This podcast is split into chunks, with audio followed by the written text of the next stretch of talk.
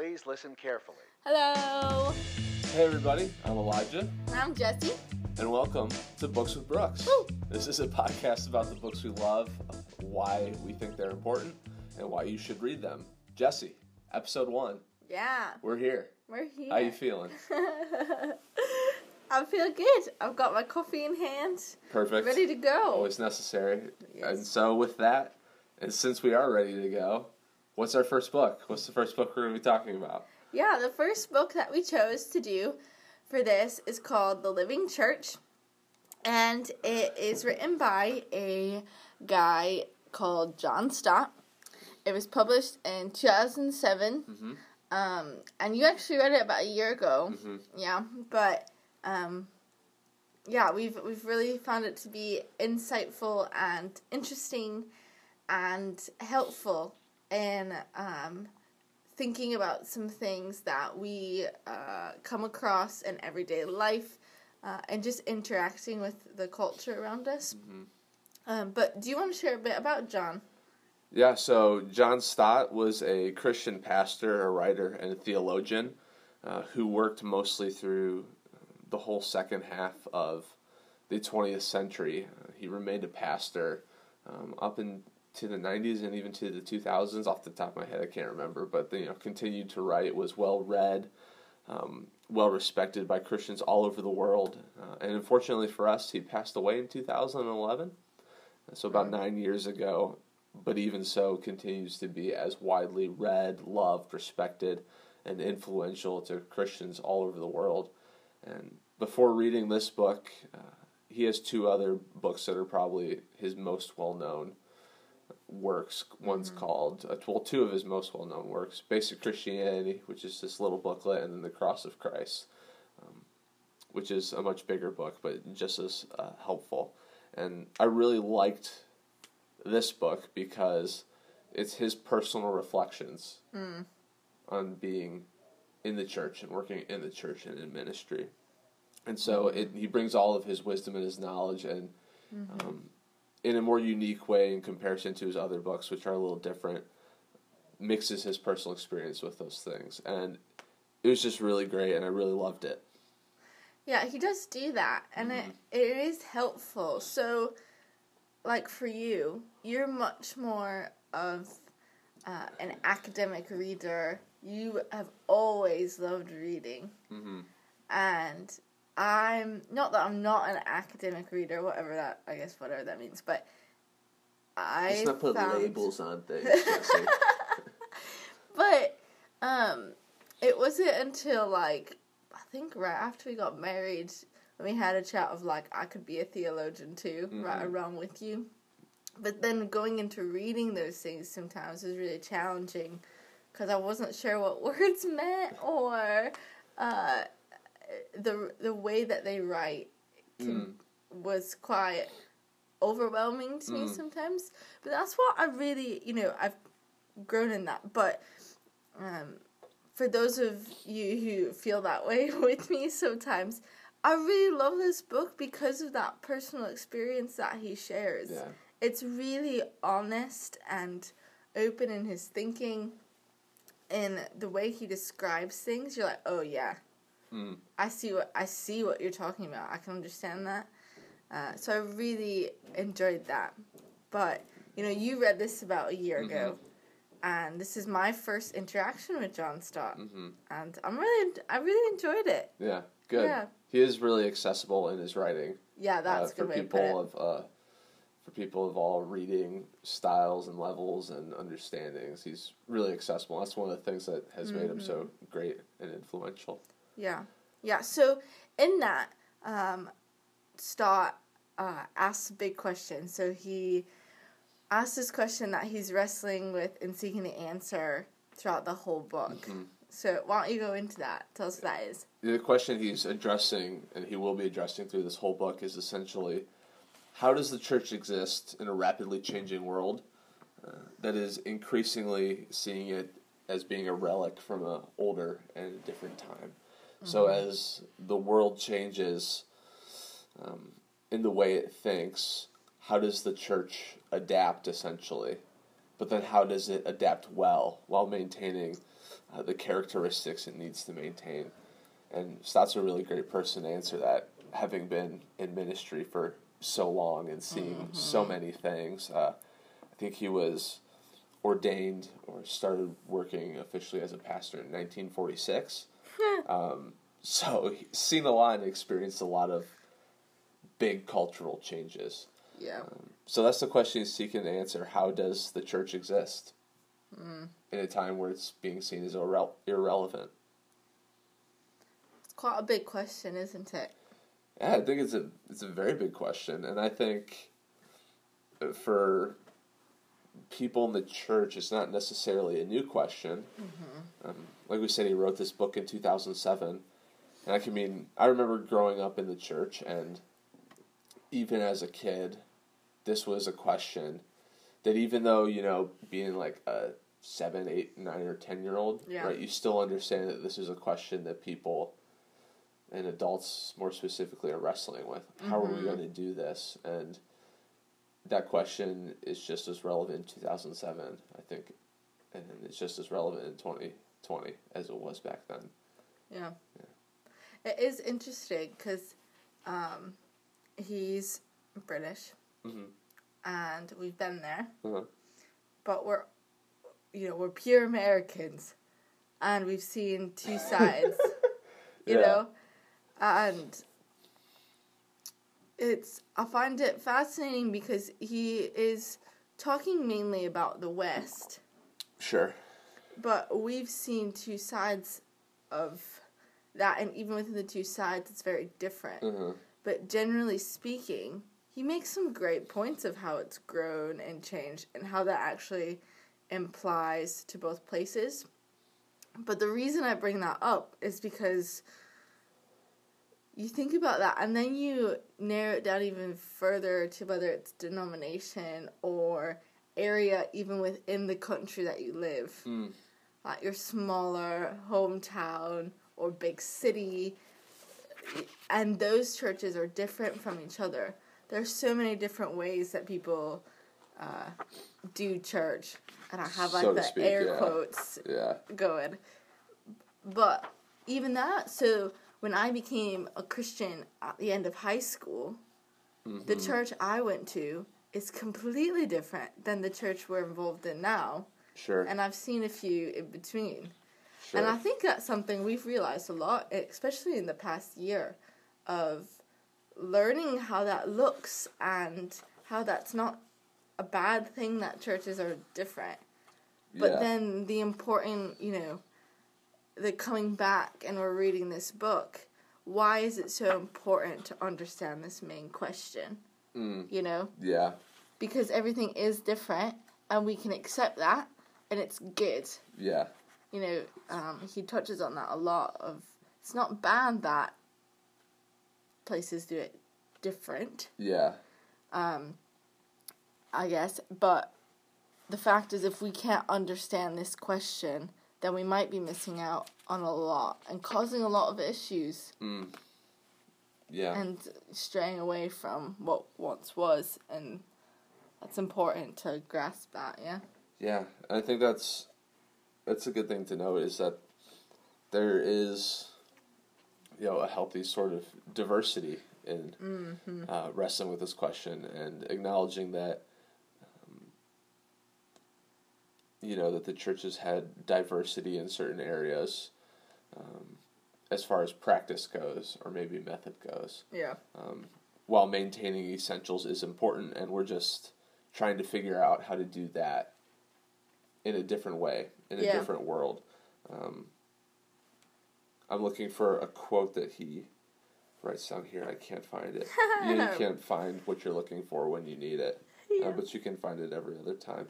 Um, but that's fine. It doesn't matter. But essentially, it's a quote talking about that same thing: is that there is a, value to the diversity that we share and that we can bring to the table, uh, as long as certain uh, distinctive things that are certain markers of Christianity are maintained. And like you said, we've you've had experiences in different churches mm-hmm. throughout your life, and I, I, have too. They haven't all been um, the same thing. They all haven't been um, identical, and they've all been different. And I would hope that I've learned from that.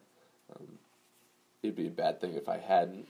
And I'd like to say that uh, I draw from those experiences more than I probably actually do. Um, Is that it? oh yeah, there it goes. Of course, Jesse finds it in three minutes. Um, so he quotes um, a man uh, who was an archbishop in the Church of England named Rowan Williams, who wrote that there are many ways in which the reality of church can exist. Uh, so that's what we're talking about, but then Stott adds something really helpful when he says, Never, Nevertheless, it has certain essential marks which always characterize an authentic and living church. That's what he's trying to get at is how, in this changing world, does the church live and grow and adapt, so to speak, while maintaining what makes it the church. Um, so, in a world where we're change, where the philosophy and the idea of the world and its structure is shifting from we believe in human reason to we believe and value human experience more. Mm-hmm. How does the church adapt to that? How does the mm-hmm. church bring the gospel into that and live, so to speak? Because that's what he's getting at. A church that is living, mm-hmm. um, and a church that's you know not dying. A church that's growing and being renewed, and Yeah. all those good things. And then how does the church adapt to a world where truth seemed to be objective and now truth is relative, and all these different things. Yeah. So, bottom line in talking about that, we have to look at what what is most important Yeah, in the church. yeah, We can, as Christians, um, as a community of Christians, you know, that is what the church is. The church is the body of Christians. Mm. Yeah. Yeah, For, you know, a very simple way of putting it. And so, what what is the main purpose of the church? yeah, know, it is to glorify the Lord, to learn and grow in that relationship, and to share who He is, hmm to share the gospel, the good news, that love, that care, um, that mercy and forgiveness, just that whole thing. And that is a core to all of this, isn't it? That's very important. hmm Um, but just saying, you know, we look at culture, and that's a huge part of how we stay in it hmm because that is human reality, and that never changes. yeah, So I know we'll touch on that more later, but when we're talking about the intro into what he wants, but it's important to stay anchored in that. yeah, but in doing so, Stott and this introduction to the book is based off the preface of the book. Yeah. um, Stott identifies um, really kind of two just common reactions or ways in which the church in general reacts to the changing culture as it's seeking to be what he's calling the living church. Um, Or the reaction to culture and things outside the church happening. He notes particularly two common ways in which the church does this. Yeah. What are those?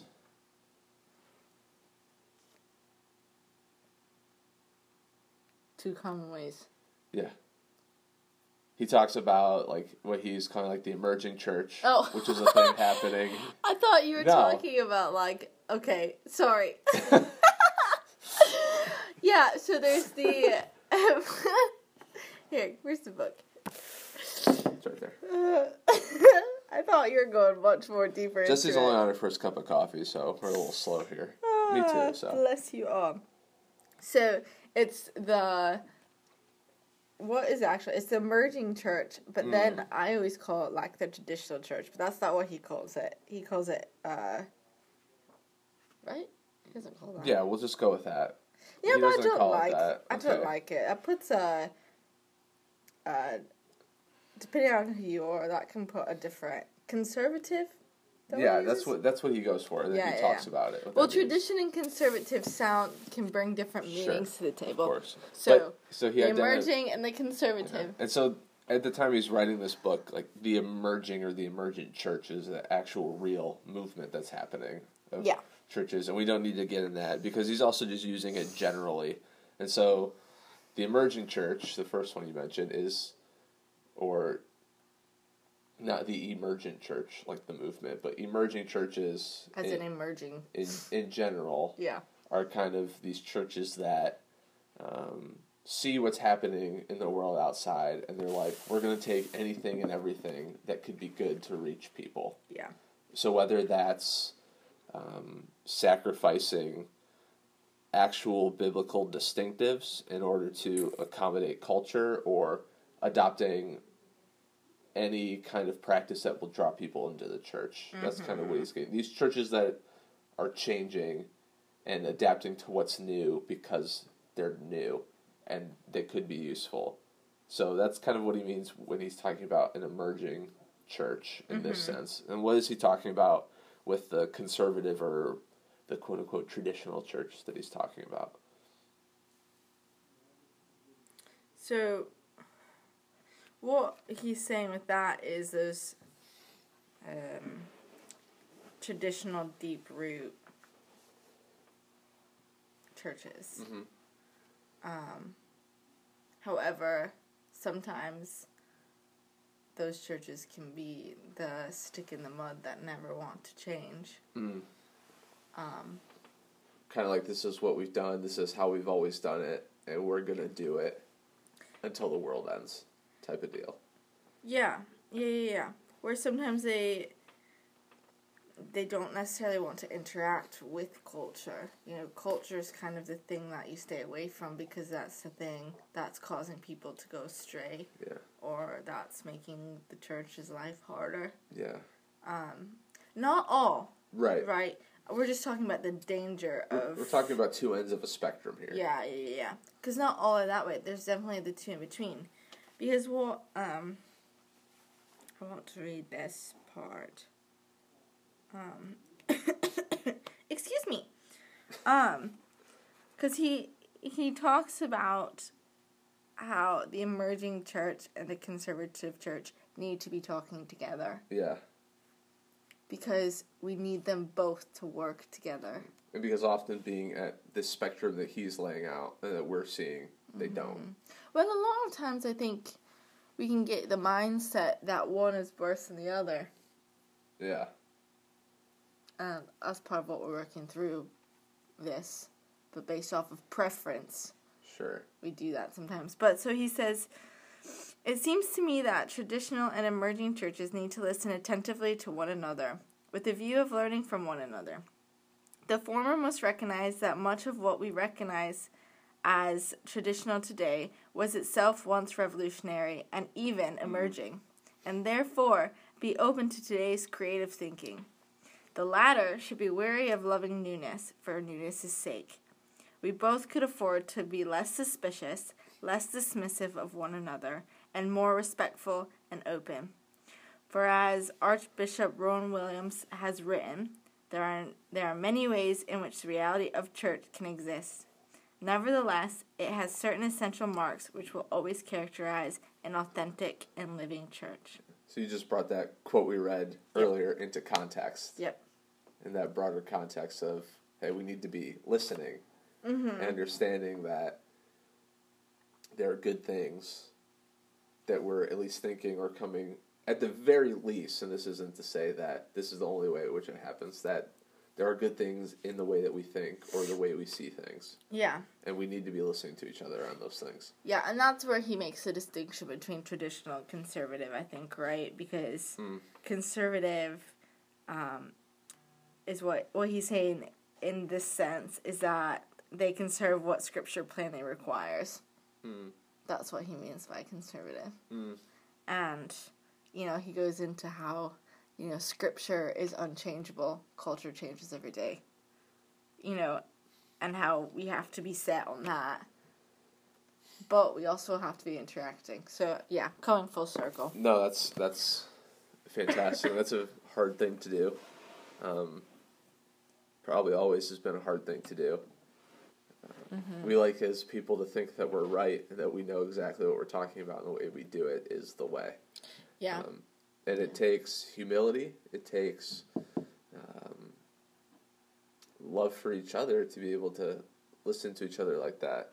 Mm-hmm. Um, but then also, you know, it obviously takes the Lord's help to be able to move away, move um, a way forward, and provide a way forward um, for you know adapting to the world we live in. Again, for lack of a better term, Yeah. what he's talking about. Because if we're not engaged in what's going on in the world around us, Yeah. are we doing what what we're asked to do in Scripture? Yeah, right, We're not. right, But if we lose total sight of what Scripture says and its authority, then we're also not doing what we're so you know Mm. what we are created and called to do. right. So on that, I've been thinking a lot about this. Um, and this came to mind again when uh, I read the preface. I always call it preface, you know, when you say it. But preface. uh, you, you get stuck in those ways sometimes. Anyway, so one of my thoughts that came to mind was the importance behind studying and aligning yourself with scripture and leaving our own opinions out of it when we come to that Mm. of sometimes I myself included we feel like we're so right because we feel so passionate about about something Mhm. that's going on around us and we like to bring our own opinions to scripture and read them into it and that can be the danger we fall into as an emerging church that Mm. Or even as a this other end of the spectrum, conservative traditional church. Well, exactly, Yeah. both sides all together. Um, and it's just, I had a conversation with a friend about this the other day, of, of thinking what that actually means and how, you know, we are sinful people, so why do we think we're right about Mm. everything? Well, that's exactly what There we you go, bingo. right. But in that, that's where we have to come to terms with what the Bible says is is what it is. Mm. That is, period. Yeah, And that what is is good. yeah, So why do we try to read other Yeah. things into it? Um, but I think that's very important as we step into the next few chapters. yeah. Because that's going to be a, a theme Mhm. throughout this book. Yep. Um, is that's going to be one of the threads that runs through all the chapters. Yeah. Is that we're submitting ourselves to to Scripture, to God's Word, and therefore to God. Yep. As we l- live as His church, which belongs to Him, doesn't belong to us, which is a distinction we'll get to. We'll Mm-hmm. Yeah. talk about. So, with all that said, we talked about the question Stott's trying to answer: How does the church exist in this changing world? Um, we've talked about the different ways or the different reactions the church can have to culture and the two ends of this spectrum that he's laying out. So, what is Stott's answer? What is he seeking to do with this book? What's his point in writing this book? You're asking me. Yeah. Um, I thought you were going to go on that bit. um, you know, his whole purpose is talking about what does the church do? What is the point of Mhm. it? Really? yeah. And how, and what our part in that is. Mm. Would you say? Yeah, definitely. I think he's what he's trying to do is, you know, he uses this the this idea of an emerging church and what he's talking about this church that likes to embrace newness for newness sake um, to its fault, and then this really old school traditional conservative mindset, which to its fault as he does say is like a stick in the mud. It's the picture he uses, right? Yeah. um, what he's doing it is kind of you know trying to provide a middle way. Mm-hmm. Um, in the in this in the preface, he calls it radical conservative, and Yeah. what does he mean by that? What does he say is his definition? Radical conservative, conservative churches. That was exactly that. So he says uh, that he's often said we need more RC churches, which is not Roman Catholic but radical conservative, and that's what I said earlier. Uh, conservative in the sense that they are conser- conservative in what Scripture plainly requires, Yep. but radical in relation to that to that combination of traditional and convention, which we call culture. Yeah, yeah, and that's great, and that's the way he's going to provide forward. And um, as we're reading this and talking about this, and hopefully as you all pick up this book and read it, that's going to be something that hopefully you're facing challenge with because I know personally, as uh, someone who likes to look at the past a little too often, wearing uh, rose tinted glasses and admiring the past and loving the past, I probably err towards that side um, a little too much, and so that's something that when reading this I was uh, wary of, and something that helped a lot the first time reading it, and reading it a second time has also been a continued challenge Yeah. in my thinking and even in, in practice. Yeah. Um, do you have anything else you want to say? He does say in that section, I want. This was a, quite a new thought for me. Living church also means authentic. Mm, That's huge. Mm.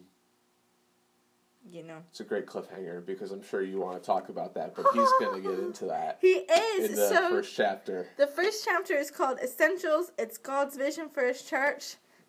We're ready, and we can't wait to That's what we'll be talk about, about next it. time. In the meantime, um, please subscribe so you can follow along. Yeah. Um, please listen, uh, share it with your friends, share it with your family, uh, anyone else you think may benefit from it.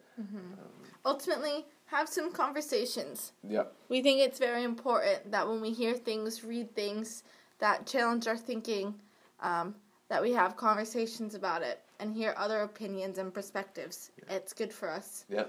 And um, yeah, ask us any questions that come to mind. We'd love to keep the discussion going. Absolutely. So once again, thanks for listening, and we'll see you all next time. Bye.